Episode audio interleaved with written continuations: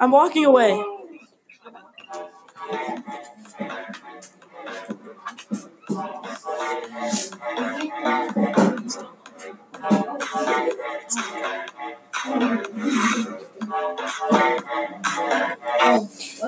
Hey guys, my name is Chrissy.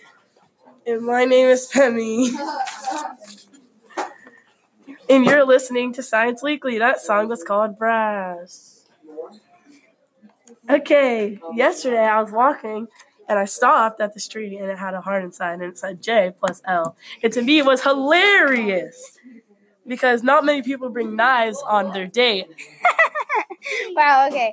Want to see who's got the best joke? Well, here goes. Knock, knock. Who is there? Candace. Candace who? Candace, door open? Where am I stuck out here? But, very funny. Slices. Ching, ching, ching, ching, ching.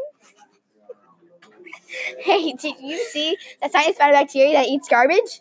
Yeah. Is that not amazing? I mean, that could solve a lot of our problems with polluting. Yeah, it's so crazy that scientists are trying to figure out, like, so many ways to help polluting, and they was right there the entire time. That's just so awesome. Hot topic. Sizzle. Okay, so today our hot topic is extinction. Did you know that over 100 animals have gone extinct since 1999? Yes. And all those alone were from habitat loss. There are 100 more that have died from poaching. This is extremely bad for the environment because each animal plays a role in the environment.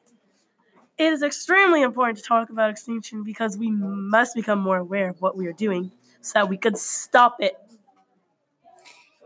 And how it affects the world around us, too.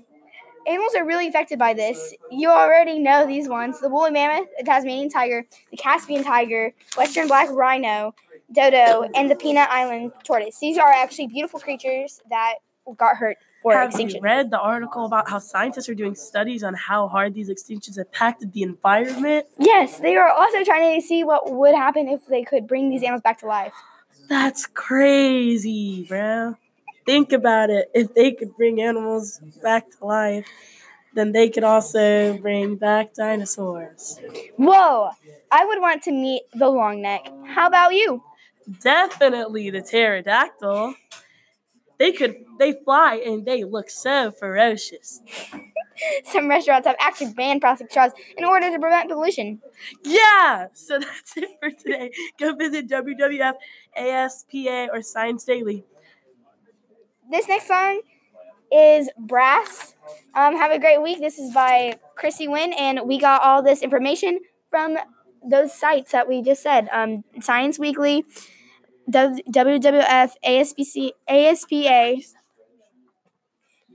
Thank you. Thanks for listening. No, I wish you would. I'm so thankful. Actually trying.